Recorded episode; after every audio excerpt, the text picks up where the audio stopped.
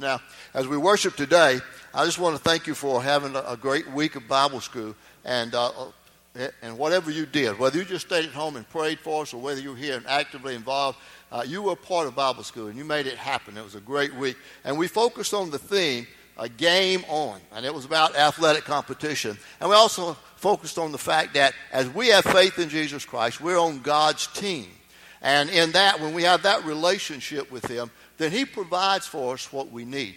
And that's an important concept for us. The more and more I read the verse for this week and thought about that verse, it began to sink into me. And this was our verse this week out of 2 Peter 1 3. And this is the uh, Christian Standard Bible version.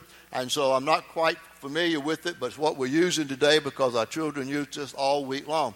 But it says, His divine power has given us, listen to this phrase, everything required Everything required for life and godliness. That's pretty comprehensive, isn't it? Everything required for life and godliness through the knowledge of Him who called us by His own glory and goodness. See, that's good to know that we can be adequately provided for with everything that we need for life and godliness because we live in a world that has a lot of demands on us. Parents have a lot of demands, adults have a lot of demands on them.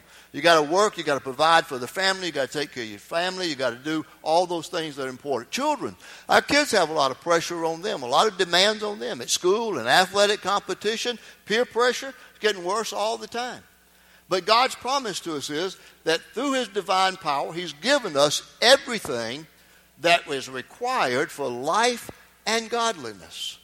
That means that all of His promises for us are sufficient. And that's what I want us to talk about today. Because when we come to, to know Jesus Christ in faith and commit our life to Him, then we are on God's team and we have God's power in our life. And all of His provisions are adequate and sufficient for whatever we face in life. Now, I want to do a quick recap about what, what our children learned this week and how they went through that learning process. So, uh, every day in Bible study, these things were emphasized. First of all, is that God God uh, cares about me and gives me hope.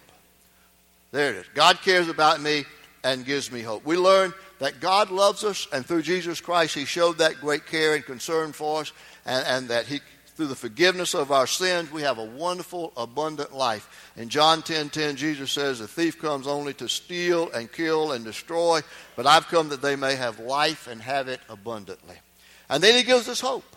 A lot of people look for hope in a lot of different places in this world, but the only real hope, the true hope that you can have for life, is found in Jesus Christ. In fact, Peter would say in 1 Peter 1 3 that in his great mercy, that's God, has given us a new birth into a living hope through the resurrection of Jesus Christ from the dead. We have a living hope through the resurrection of Jesus Christ. So we affirm in Bible study that Jesus cares about me and gives me hope. Then we affirmed also that Jesus helps us believe. He helps me believe. I wonder about that. Well, how does Jesus help me believe? I thought if I believe, then I come to Jesus. Well, you know, we have a struggle in that. You remember in, in the New Testament, after the resurrection of Jesus, that when the disciples were gathered and Jesus appeared to them, there was one by the name of Thomas who wasn't there. And the other disciples told Thomas about that. The Lord's resurrected. He was there. We saw him. And what did Thomas say? Thomas said, Unless I can see the prints and put my hand there and put my hand in his side, I won't believe. And so Jesus came back when Thomas was there. And he said, Here it is, Thomas. Put your hands here if you need to feel this and touch this. And so he helped Thomas believe, and Thomas said, My Lord and my God. So studied about the fact that, that God uh, helps us, through Jesus Christ, helps us believe. And then the last thing we looked at was Jesus loves me and he gives me joy. The children have sung about that joy and they've sung about that hope. And it was a wonderful joy to hear them this week, every day in, in the worship rally, as they celebrated the fact that no matter what our circumstances are, that we know that Jesus loves us and He gives us joy and that God has a plan for our life. One day in the Bible study, Jeremiah 29 11 was affirmed, and that is, I know the plans I have for you, declares the Lord plans to prosper you and not to harm you, plans to give you hope and a future. So, our week of celebration was around this theme that God provides everything for us in life and godliness that we will need. So you wrap that up and you put it in a nutshell, and it simply says that all of God's promises are sufficient for our life. Now, that's a simple statement to make, but yet it's a bold statement to make. But how can we really believe that? How can we get our hands of faith around that so that we can absolutely believe that every promise that God pro- promises, He provides for us and that they are all sufficient for our life? Well, if you think back all the way through the Bible, God has been making promises. Somebody has counted them and said that there are about 7,000 promises in the Bible. And I think that depends upon whether you really separate between a promise or a principle. And sometimes there's almost just like a razor's edge difference between those two things. So let's say that there are lots and lots of promises in the Bible. I think the most important one that we can claim for today that sets the stage for understanding that all of God's promises are sufficient for our life is back after the flood. Remember the flood event? The whole world was flooded, and every civilization has a recorded incident of the flood. So the flood was a worldwide flood. And after that time, God made a promise that the world would never be destroyed that way again. And in Genesis 9, he said, I have placed my rainbow in the clouds. It is a sign of my permanent promise to you and to all the earth. So, what God is saying is, He is a promise keeping God. And we can believe that He will keep every promise He makes, and we can believe that all of His promises will be sufficient for our life. Now, that sets the stage for our scripture. And again, I'm going to be reading it from the Christian Standard uh, Bible. And we're going to look at uh, 2 Peter chapter 1, verses 1 through 4. And it sets the stage for us to look at very briefly this morning these promises that are sufficient for our life. Simon Peter writes and says, Simon Peter, a servant and an apostle of Jesus Christ to those who have received a faith equal to ours through the righteousness of our God and Savior, Jesus Christ. May grace and peace be multiplied to you through the knowledge of God, of Jesus our Lord. His divine power has given us everything required for life and godliness through the knowledge of Him who called us by His own glory and goodness. There's that scripture verse that we claim every day this week. Then verse 4 says, By these he has given us very great and precious promises, so that through them you may share in the divine nature, escaping the corruption that is in the world because of evil desire. Now, what does Peter say about the promises of God? That we can claim them as being sufficient for all of life. Well, he says to us that then he has given us very great and precious promises. Now, notice how he describes those. They are precious promises that God gives to us. Then, if that's not enough, he says, they are great promises. He uses the word mega. Mega, big, large, huge, great. And if that's not enough, he says, very great and precious promises. Those are the promises that God gives to us that ensures that we are adequately sufficient for life and godliness. For everything that comes our way, God provides for us. Now, in this passage of Scripture, we also find Peter giving us three reasons why we can believe that these promises are sufficient. And I just want to mention those very quickly. First of all, God's promises are certain. We live in a, in a culture today in, which words come very cheaply. We live in a culture in which we have seen, absolutely lived out, the old saying that says promises are made to be broken, right? You know, people stand before me and they take vows of marriage to love one another for a lifetime, and those promises are broken oftentimes. People make promises to you all the time that they will do this for you at a certain time. They will, they will love you unconditionally. They will take care of you. They will be your friend. They won't share this gossip. All those kinds of things. People make promises all the time, and they're broken. In fact, somebody made a list of the 10 most common promises broken. They call them lies in America. See if you can identify with these. Number one, the check is in the mail. This, this day of electronic banking, that one might not be as appropriate as it was a long time ago, but the check is in the mail. Number two, your table will be ready in a minute. Number three, this hurts me more than it hurts you. Number four, it's not the money, it's the principle of the thing. Right. Number five, how about this one? I just need a minute of your time. I know when somebody pokes their head in my door at my office and they say, You got a minute? I automatically click forward and I think that's 30 minutes to an hour and a half at least, right there. Okay? Have you got a minute? How about this one? I'm from the government and I'm here to help. Number seven, if you aren't completely satisfied, your money will be cheerfully refunded. You've been through a hassle lately to get something refunded? How about this one? I promise you, the light was still green when I went through that intersection. You're out to eat and you say, You get this one, I'll pay next time. Right? Or number 10, I'll start my diet tomorrow. And for all of you who brought all this great food for the faculty lounge, it was absolutely fantastic. But you helped me go back on my diet. Thank you for that. Well, the reality is we live in a culture where promises are broken every day. Can we rely upon anybody to be faithful and true to those promises? One person. That's God. He will be faithful and true to His word. Why? Because that's His nature. The Bible tells us in Numbers and Kings God is not a man that He should lie, nor a son of man that He should change His mind. Does He speak and then not act? Does He promise and not fulfill? Not one word has failed of all the good promises He gave. You see, his promises are sufficient for us because God's promises are certain. In a culture in which lies are proficient and promises are broken, you can depend upon one person to keep his promise, and that's God. He cannot lie. Every promise has been fulfilled of all the promises that he has given. Second thing Peter says is that God's promises, though, are conditional. This is sometimes where we have problem accepting, believing, claiming, and seeing that God has been faithful to fulfill his promises. They oftentimes have a condition upon them. Like in 2 Chronicles 7 14.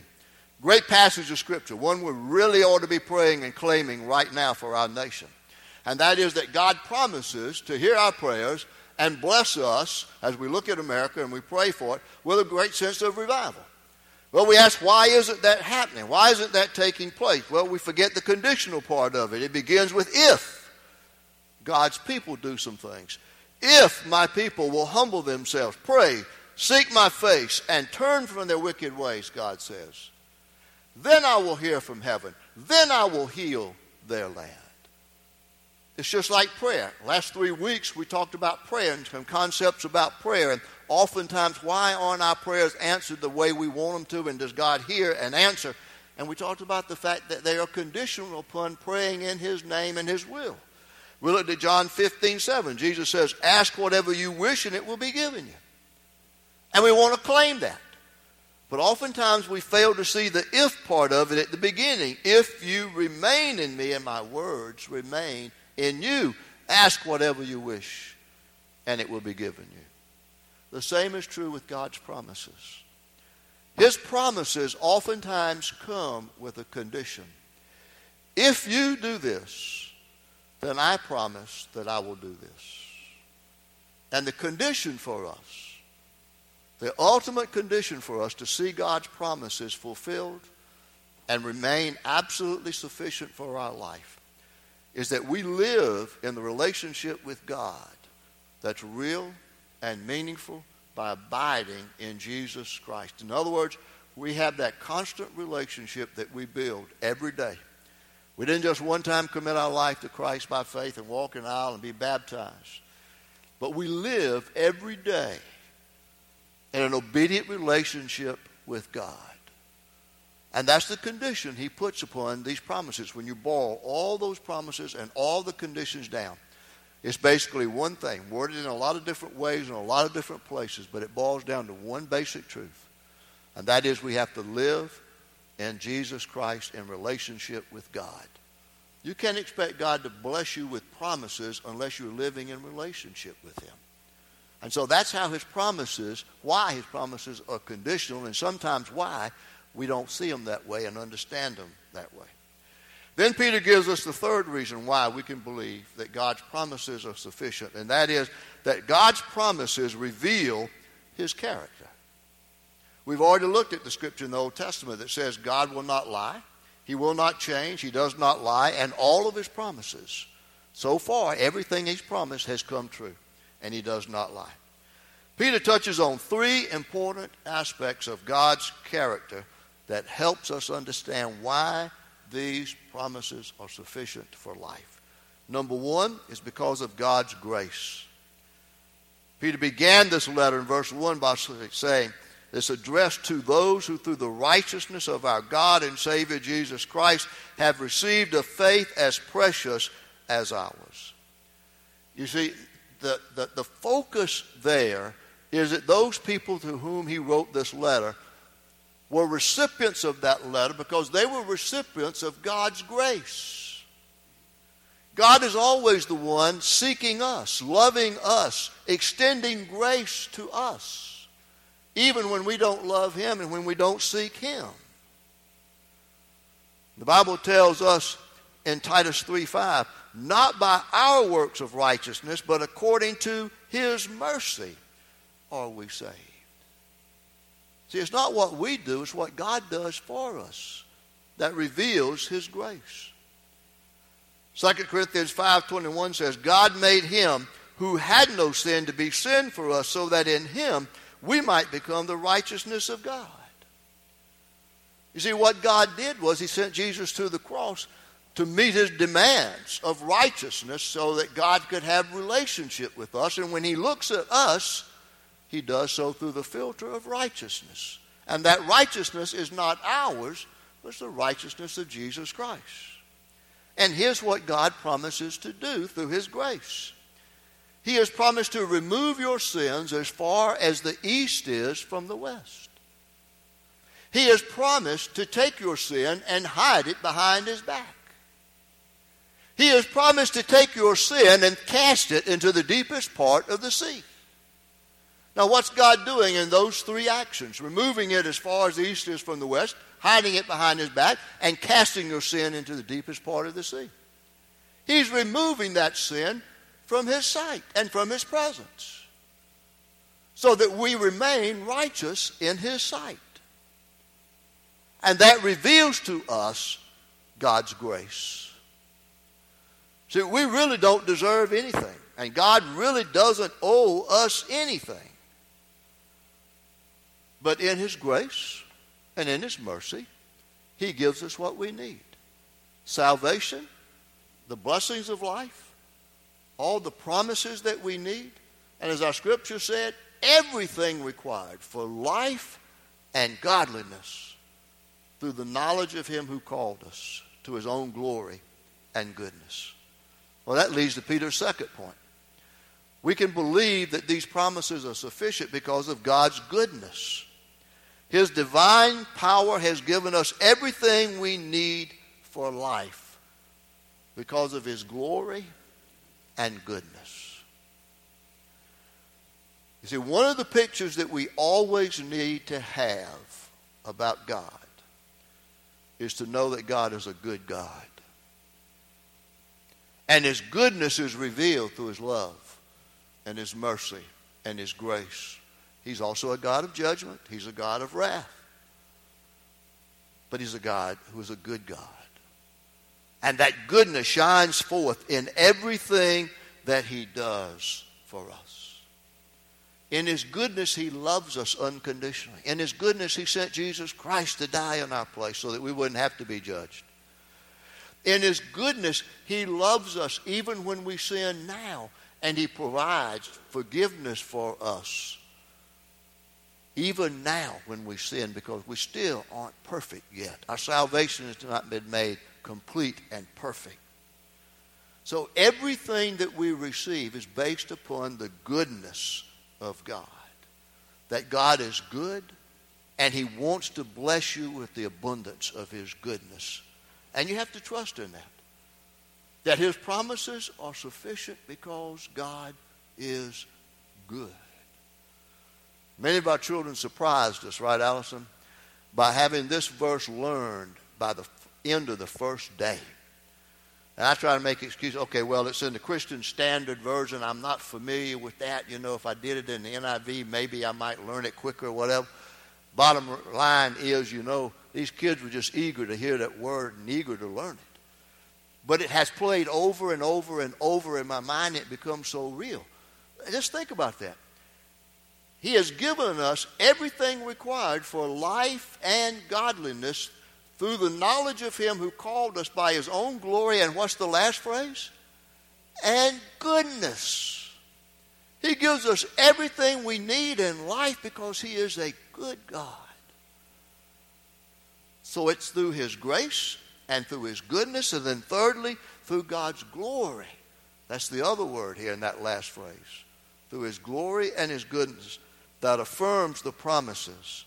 Through God's precious promises, you may participate in the divine nature, he said in verse 4. What's Peter talking about? He's talking about the fact that before we came to faith in Christ, and if you're outside of faith in Christ right now, you're still living this way.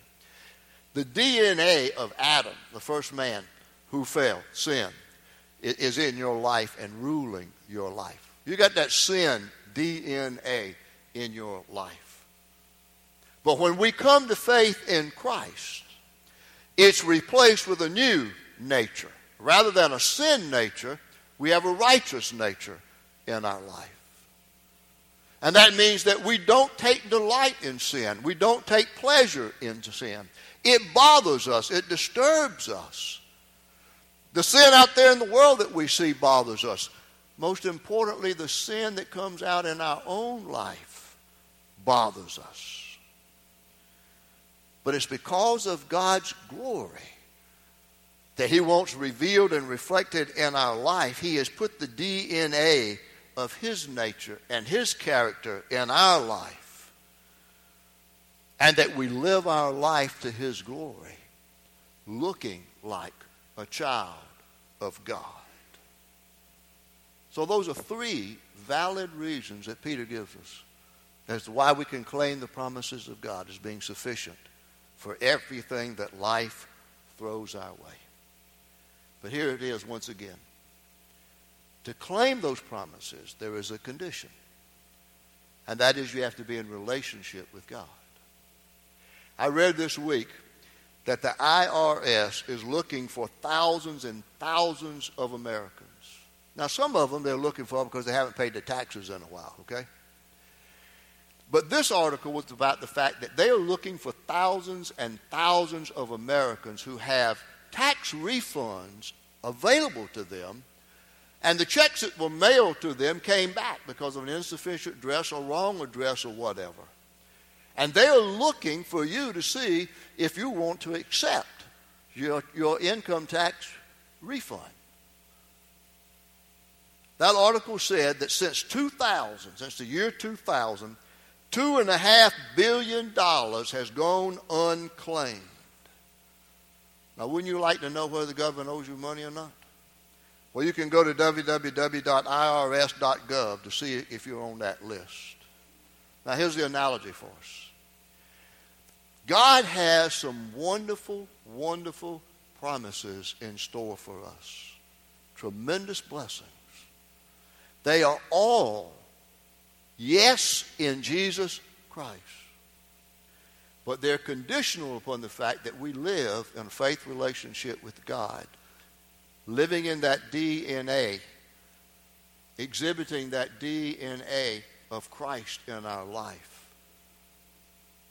So if you want to claim these promises of God, then you have to be in relationship with God so that He can bless you with these promises on Wednesday of this week, as we do each week in Bible school, we share the plan of salvation with our children. As Allison had groups by group by group during the mission time in which she shared the plan of salvation. And I just want to share with you what was shared in that plan of salvation because some of you are here with children who indicated they wanted to talk about making that decision or they were ready to make that decision or they had questions about that decision. And I want you adults to hear I want them to hear again, but I want you adults to hear this in case they ask you about this, okay?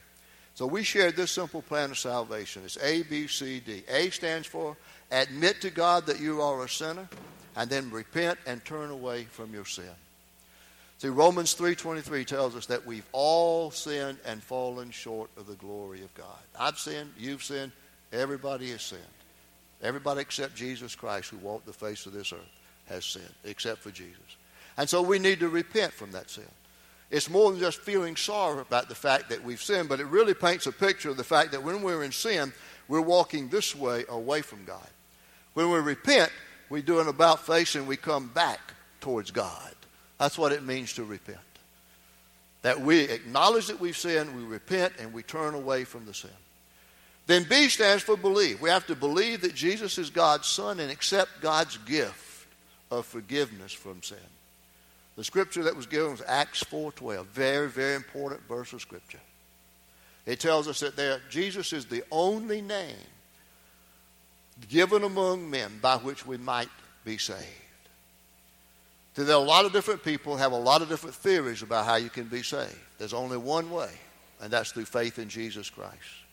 If God had multiple ways in which you could get to heaven, why would He have sent His Son through the agony of the cross just as one other option? If good enough had been good enough, then He wouldn't have had to send Jesus to the cross. There's only one way to experience salvation, and that's through faith in Jesus Christ as God's Son. Then the C part of this plan is that you have to confess your faith in Jesus Christ as your Savior and your Lord. Romans 10 9 through 10 tells us that if you confess with your mouth Jesus is Lord and believe in your heart that God raised him from the dead, you will be saved. For with your mouth you confess, with your heart you believe. In the 9 o'clock service, we baptized a young adult. First question I asked him this morning in the baptistry, and anybody that I baptize is, do you confess Jesus Christ as your Savior and Lord? Because they're taking a public stance with baptism, identifying with Jesus Christ. And I want them to respond by saying, yes, I do. And see, that's what you do when you confess your faith in Jesus Christ as Savior. You make a public declaration of the fact that He is your Savior. And then we added the letter D to it, and that is simply demonstrate your faith in Jesus by being baptized and living for Him. See, that means you got you, you got to live like you have that DNA of God in your life because you've been born again. You're a child of God. You're not the same person you were before you accepted Jesus Christ. Your sins are forgiven. Jesus is your Savior. You're living in relationship with Him. You're in relationship with God. God's blessing you. And you demonstrate your, your attitude and your life for Him by how you live. The DNA of God shows forth in your life. Our prayer is that there will be many who will make this decision in days and weeks to come. Next Sunday is our last Sunday in worshiping here in this worship center before we move to the fellowship hall for about six, seven weeks for the renovation project uh, of our sanctuary. New paint, a new carpet, fixing up the pews, all that need to be done after being in it for 23 years. And I'm hoping that when we move back in here at the end of summer, we're going to be ready to baptize a lot of, a lot of our children who have made that decision during the weeks that follow up, doing kids club, and uh, all the activities that take place, Kids Salt and other things for our children, for our activities. And there might be adults or older youth even who worked in Bible school who haven't made that decision, who need to make that decision. So we want to thank God for a wonderful week of Bible school, for the way that He gave us one verse of Scripture that opens up the door to so many wonderful blessings from God. And look forward to seeing decisions made for His glory. Let's pray. Father, we thank you for this week of Bible school. We thank you, first of all, that you made it possible for us to have this wonderful week. Thank you for all the volunteers who made it possible as they gave of their time. Thank you for parents who shared their children with us this week.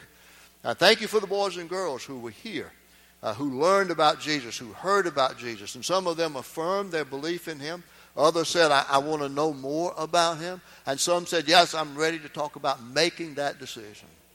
Father, I pray that these seeds of faith have been planted in fertile soil and we will see the harvest coming in your time and for your glory.